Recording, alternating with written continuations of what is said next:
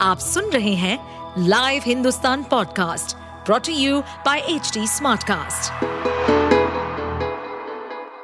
नमस्कार, ये रही आज की सबसे बड़ी खबरें।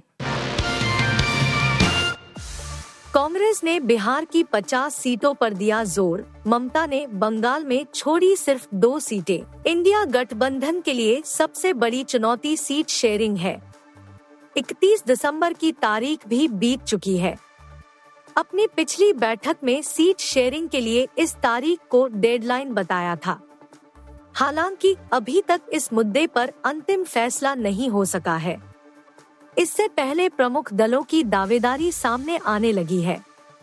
पश्चिम बंगाल में ममता बनर्जी जहाँ कांग्रेस को दो से अधिक सीटें देने के लिए तैयार नहीं दिख रही है, वहीं कांग्रेस पार्टी हिंदी भाषी राज्यों में अपना दबदबा कायम रखना चाहती है।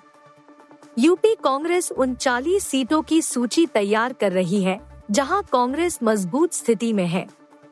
यह सूची पार्टी की बड़ी बैठक में सौंपी जाएगी। एड के समन पर सियासी उबाल, क्या करेंगे अरविंद केजरीवाल? हेमंत सोरेन भी संकट में। दो राज्यों दिल्ली और झारखंड के मुख्यमंत्रियों को प्रवर्तन निदेशालय, ईडी के समन को लेकर सियासी माहौल गर्मा गया है। दिल्ली एवं झारखंड के मुख्यमंत्रियों ने समन को गैरकानूनी बताते हुए ईडी के समक्ष पेश होने से इनकार कर दिया है। वहीं भाजपा ने कहा कि उन्हें गिरफ्तारी का भय सता रहा है। दोनों राज्यों में विपक्षी दल ईडी की कार्रवाई को राजनीतिक साबित करने में जुटे हुए हैं ताकि जनता की सहानुभूति हासिल की जा सके। बुधवार को इस मामले में जिस प्रकार दिल्ली और झारखंड की सरकारों एवं सत्तारूढ़ दलों के नेताओं की तरफ़ से प्रतिक्रिया हुई, उससे यह स्पष्ट हो गया है कि वह ईडी की संभावित कार्रवाई के राजनीतिक क्षति और उसकी भरपाई की क्षति की तैयारियों में जुट गए हैं। अर्जुन अवार्डी डीएसपी को ई रिक्शा वाले को गाली देना पड़ा महँगा, माथे पर मार दी गोली। नए साल के पहले दिन जालंधर में नहर किनारे मिली पंजाब पुलिस के अर्जुन अवार्ड विजेता डीएसपी दलबीर सिंह देओल की हत्या के मामले में पुलिस ने एक ही रिक्शा चालक को गिरफ़्तार किया है। आरोपी की पहचान लामबड़ा निवासी विजय के रूप में हुई है। पुलिस ने बताया कि नशे की हालत में डीएसपी ने विजय को गाली दी थी। इसी वजह से उसने डीएसपी दलबीर सिंह देओल की सरकारी पिस्टल से उनके माथे में गोली मार दी। इसके बाद उनकी लाश को नहर किनारे फेंक आया पीएम मोदी मूर्ति स्पर्श करेंगे तो मैं ताली बजाऊँगा क्या? शंकराचार्य निश्चलानंद सरस्वती का विवादित बयान। अयोध्या में 22 जनवरी को रामलला के प्राण प्रतिष्ठा का कार्यक्रम होने वाला है। जिन्हें कार्यक्रम में शामिल होने का निमंत्रण मिला है, वे जाने की ज़ोर शोर से तैयारियाँ कर रहे वहीं शंकराचार्य स्वामी निश्चलानंद सरस्वती ने पीएम मोदी को लेकर एक विवादित बयान दिया है। उनका कहना है कि वह कार्यक्रम में शामिल होने नहीं जाएँगे।